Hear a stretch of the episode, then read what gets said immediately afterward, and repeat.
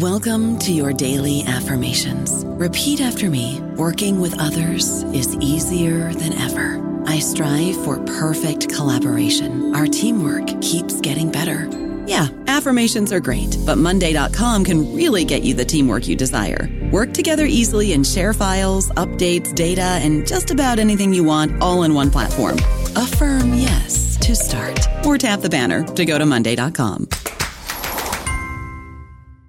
Hello, everybody. This is Marshall Poe. I'm the editor of the New Books Network, and I'd like to tell you that we have a new and improved website. It has two new features that we think you'll love. One of them is a vastly improved search engine so that when you type in keywords, you'll get a bunch of episodes really quick. The other is the ability to create a listener account. And in that listener account, you can save episodes for later listening. So you can create a kind of listening list. We think these features are neat and we think you'll enjoy them. Please visit the site today. Welcome to the New Books Network. Hello, everybody, and welcome to New Books in Medicine, one of the podcast channels on the New Books Network. I'm Claire Clark, and I'm one of the hosts on the channel. And today I'm talking to social psychiatrist Mindy Thompson Fullilove, who's a professor of urban policy and health at the New School and is the author of more than 100 papers and seven books. Today we're talking about the book Main Street How a City's Heart Connects Us All, which was just published in 2020 by New Village Press and is distributed by NYU Press. Mindy, welcome to the show. Yeah, thanks for having me. I wonder if you could begin our interview by telling us just a little bit about yourself. I am, as you pointed out, a social psychiatrist, which means that I study the connections between social systems and mental health. And I have been doing this for a long time. I started doing research in 1986 looking at the AIDS epidemic, um, and in particular, why there was excess risk for AIDS among blacks and Hispanics in the United States. That work led me to the problem of the concentration of AIDS in uh, poor neighborhoods that had been decimated by terrible urban policies. And uh, watching that raised the question for me why is there so much AIDS risk behavior in this setting? And so that's how I started to do this work of social psychiatry that I've been doing ever since. And how did you come to write Main Street? This is not your first book by any stretch of the imagination. Yeah, uh, I it, it was just one of those accidents. I was sitting in a Starbucks on a main street in Englewood, New Jersey, and having a cup of coffee and and working on my laptop and looking out the window, and th- there was so much going on. Main, that particular Starbucks is on a, a, very busy main street, and I thought, wait, isn't Main Street dead? And then I thought, uh, uh, maybe not. And then I was like, if it's not dead, why? You know, what's going on? Well, and of course, because I think from this frame of how systems affect mental health, I became very curious about how do Main Streets support mental health? Why do we care about them? And so I, I proposed this study to, that I would go visit 100 main streets. Um, main, meaning thinking there's one main street in a city and I'll go to 100 cities and see 100 main streets. And that turned out to be a, a, a plan. I, that was a plan I was going to do in one year. That turned out to be a terrible plan. Um, so it took me 11 years. I went to 178 cities. I saw more than one main street in many of those cities. Um, and that's how I came to write Main Street, just looking around and trying to figure out how do main streets relate to mental health. And before we jump into the kind of the content of the book here, I wonder if you could say a little bit about how this project relates to your work as a physician, um, because it, it might not be clear to some of our listeners. Um, social psychiatry is by many considered a research discipline, and some of the most famous people working in psychiatry, social psychiatry right now, are are researchers. Well, I was trained in in family therapy during my psychiatric residency and thereafter. And family therapy is very interested not only in the social system of the family, but in larger social systems. So as I started to study cities and what had happened to poor neighborhoods that led to AIDS risk behaviors, these were problems of large social systems. And so, you know, there was a natural attraction to thinking, well, what interventions in these large social systems might make things better? and so my practice is not the usual kind of psychiatric practice. It's really a practice of consulting with neighborhoods and cities and large organizations about how they might work to make things better. So I do research and then I do this large systems practice. That's wonderful. Um, you use a really interesting method throughout the book um, called the stroll and scroll um, and create and this this involves creating these kind of um, visual scrolls or representations um, of the main streets that you visited. Can you tell us a little bit about that? And then um, what is the what you call the box circle line tangle over time? Well let's take the stroll and scroll first as as you posed the that question first, I had um, met Dr. Hirofumi Minami, who's a Japanese environmental psychologist, back in uh, 2002. I was working on a project called NYC Recovers about really large systems recovery after 9 11 in New York. And he joined our project. Uh, he himself has done a lot of research on Hiroshima and its recovery after the bombing in World War II. So we had much to talk about. And I, I'm a great admirer of his work and his thinking. One of the techniques that he developed for his work on what he called the psychoanalysis of the city was this stroll and scroll. Eh, so he we went on a stroll and scroll together to look at Broadway in New York City with our colleague David Chapin, um, architect on the faculty at uh, CUNY Graduate Center in environmental psychology. And the three of us walked five segments of Broadway, and then Hiro, Hirofumi Minami taught us how to make a scroll in, in the Japanese sense of this big, long piece of paper, and you roll it to get the story. So that that's how that started, and it was his instruction, and then I followed that method. Really, the point of the psychoanalysis of the city is to look for the secrets of the city. At the point at which I started working with Hiro, I had already figured out that there's around what we call Main Street, this kind of civic and commercial amalgam. There's what that that amalgam is like sits in a box of buildings on uh, either side of a public thoroughfare and that box itself sits in a circle of the urban fabric, and the public thoroughfare is a line that runs through that. But what I would say that, you know, walking around so many cities, 178 cities, many main streets, many more main streets than that, and saying, you know, what's the secret? That really what I came to believe was the secret was the tangle, which is that at at the level of, of scale of the sort of main street as we think of it, this single amalgam, we're very much located in one place. But at the next level of scale, kind of the level of scale of a city or of a region, there are many of these. And they're set in a network of roads. Um, and the example that we were working from is Essex County, New Jersey. And the roads when you make a map just of the roads, it looks like a tangle of spaghetti. So we thought of it as the tangle. This is very important because segregation and inequality, these social determinants of health, are very clear at the level of the tangle and are somewhat obscured at the level of the single main street. So the real secret of inequality of, of the hierarchy of resources in our society is hidden, and you can only see it at the level of the tangle. I this book um, reading it, it, it struck me as really a book about teaching.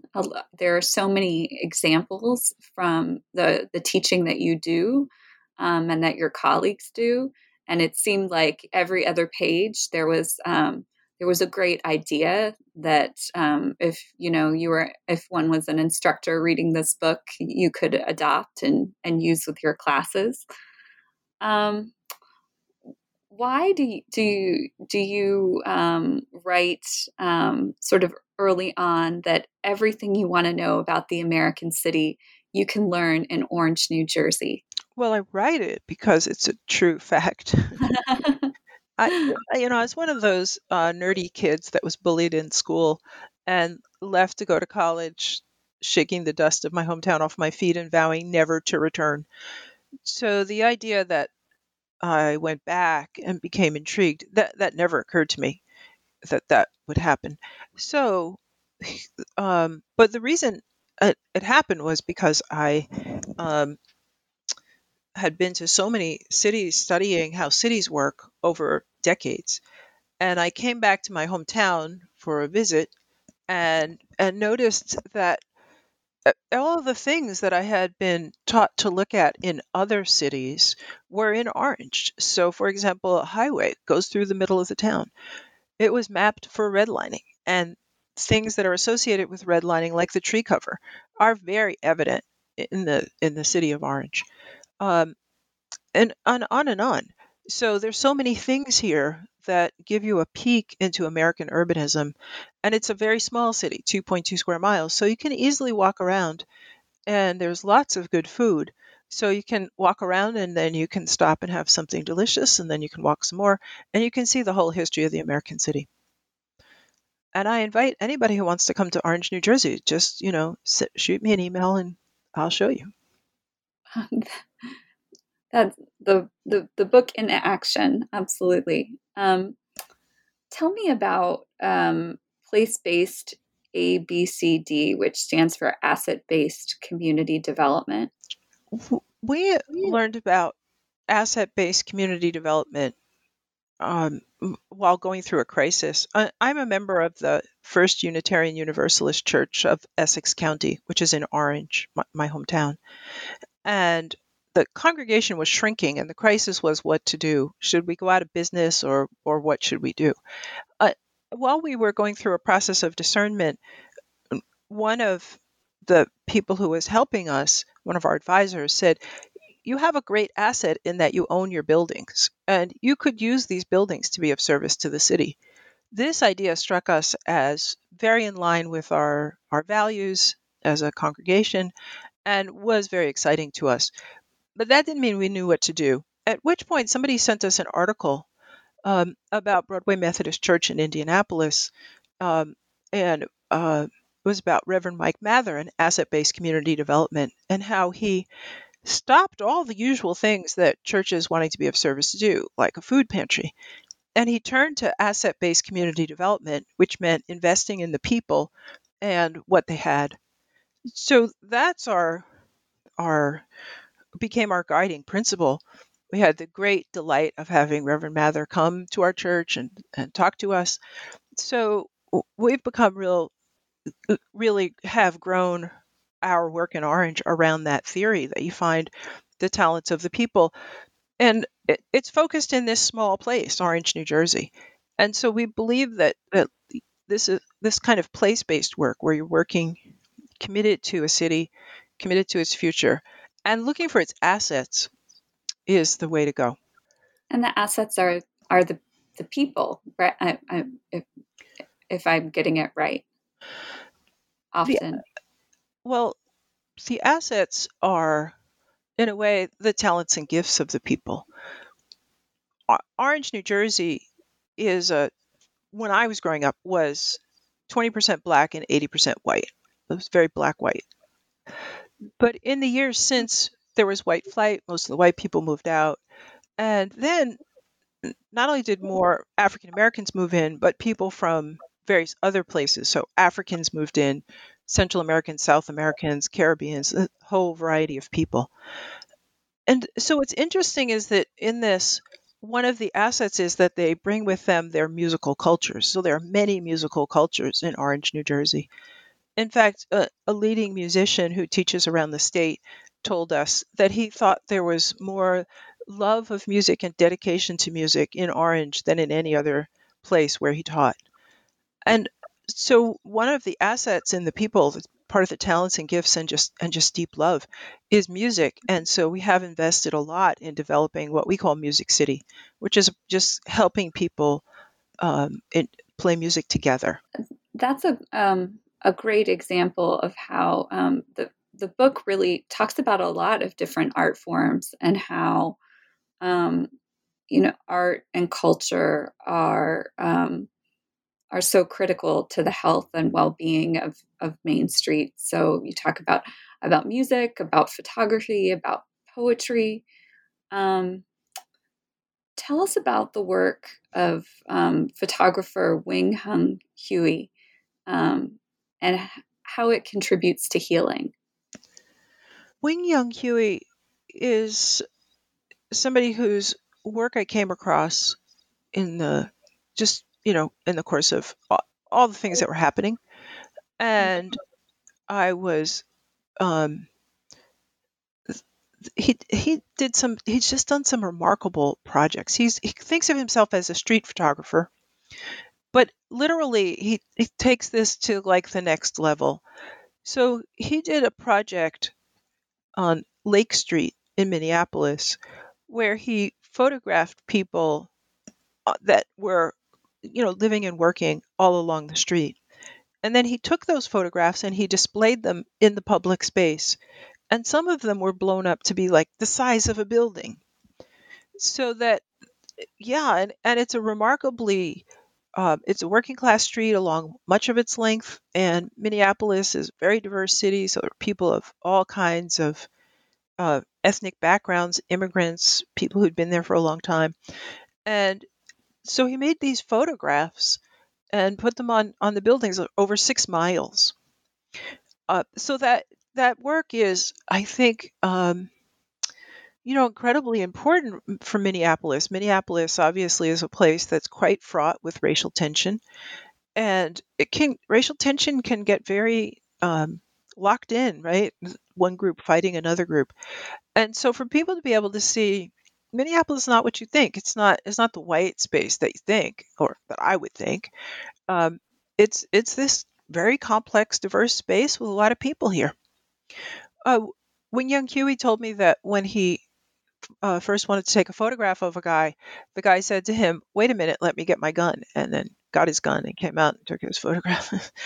but you know, he has photographs of uh, a favorite of mine, which I put in uh, the book Main Street, is of a kid walking down the street with this alien balloon, um, and uh, so all you know, people have all uh, all kinds of artifacts of life and I think that that's incredibly healing because we get to see each other in a way when you can stop and look at the photograph of somebody who's a stranger. You can really stare in a way that you're not supposed to stare at a stranger, uh, which we all try to surreptitious, surreptitiously stare at strangers, but that's really not, it's really rude, right?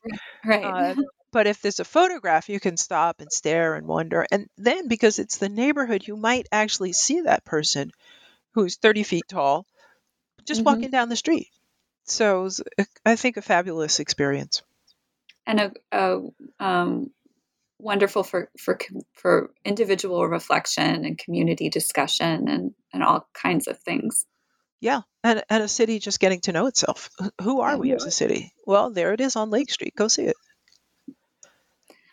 Um, you you you talked earlier about how um, important the tangle is and understanding the tangle. Um, I, I, and uh, especially and making the tangle visible. Um, I wondered if you could talk about what are some strategies or what are some art forms like like um, Huie's photography that we were just talking about um, that we can use to make the tangle more visible really fundamentally what the University of Orange, the Free People's University that I'm part of, has taught is that it's very useful to have a reading of Main Street. And then, as part of that collective reading, to do stroll and scroll. So they adapted the stroll and scroll as something communities people can do together, and they created a set of instructions that are posted on their website, universityoforange.org we might not think of people taking a walk together in the city as an art form, but uh, then when they come back and make the scroll, the scroll is really an art form. You know, how do they depict what they saw?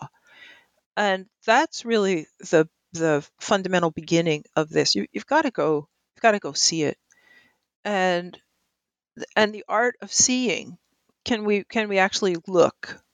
Is is a great important art. Can we actually listen? The art of listening.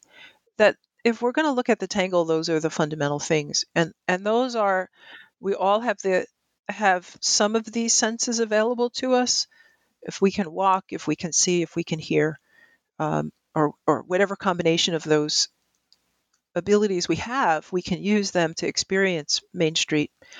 Um, and even if we can't hear, um, what is that like for us? If we can't see, what is that like for us? Are, are we welcomed on Main Street with our, you know, partial abilities?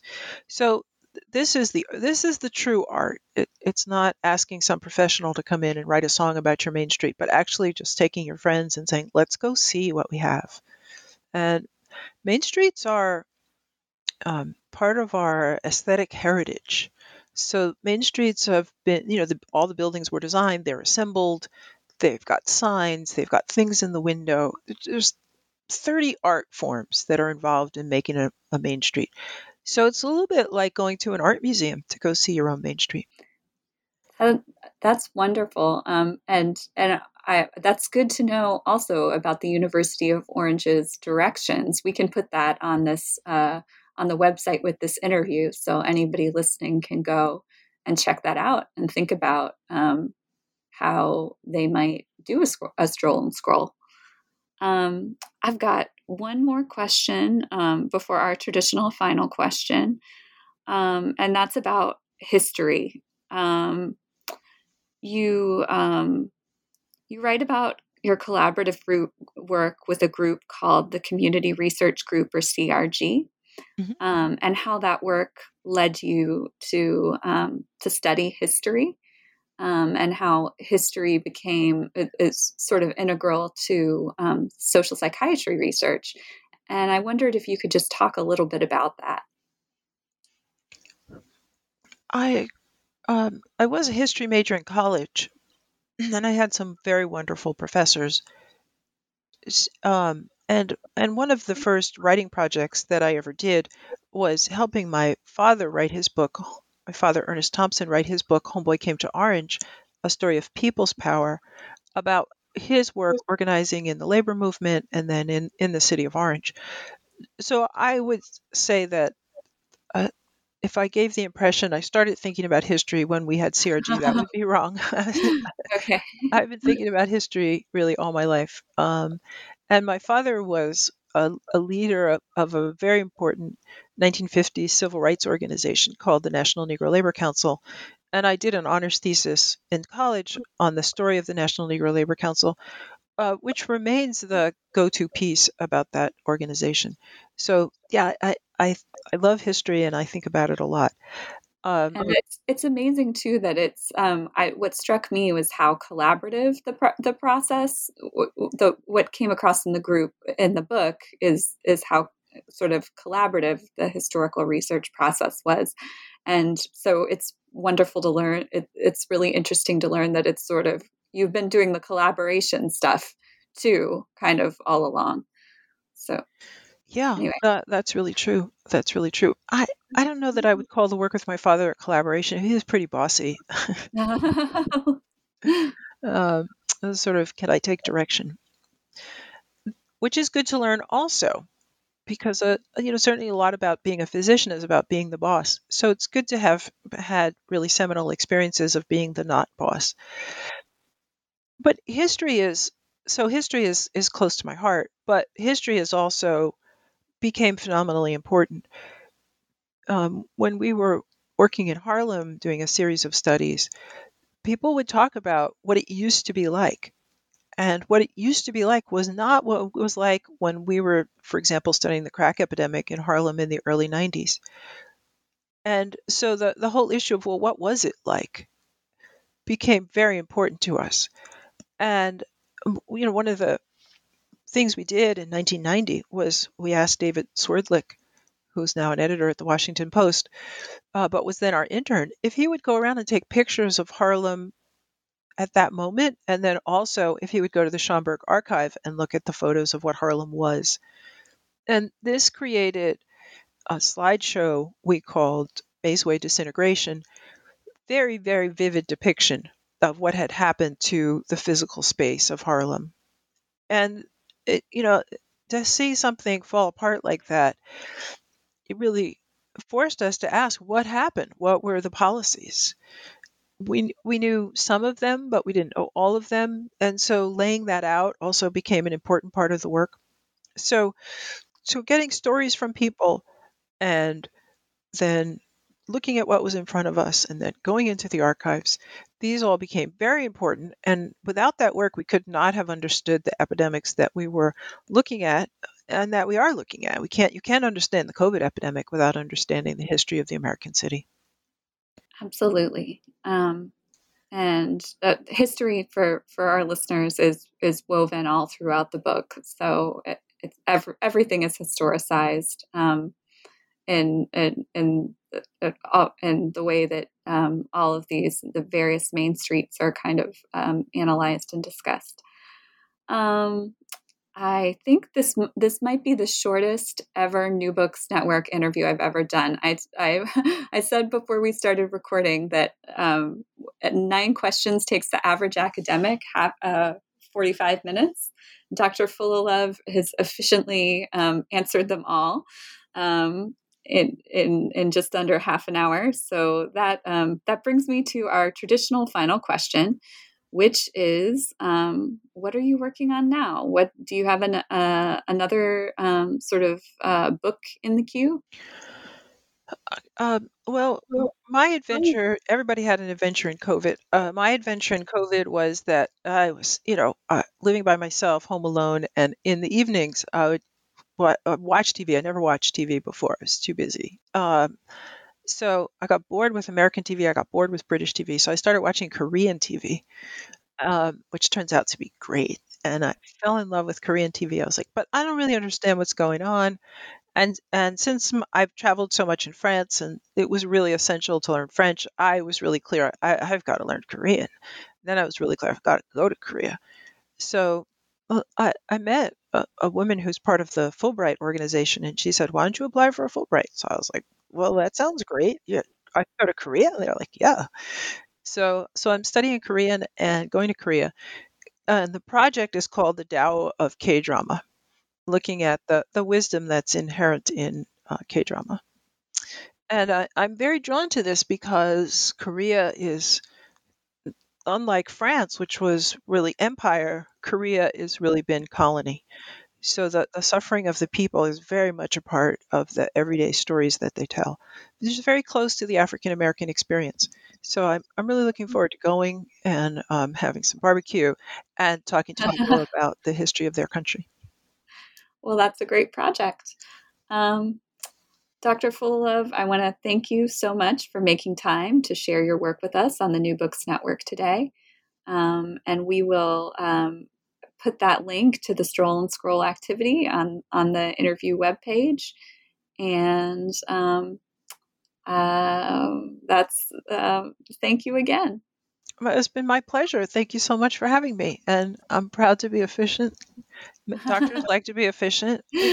They don't have much time, so I hope this all the physicians can really take it in. I hope so too. Thanks again. Yeah, thank you. Bye. Thank you.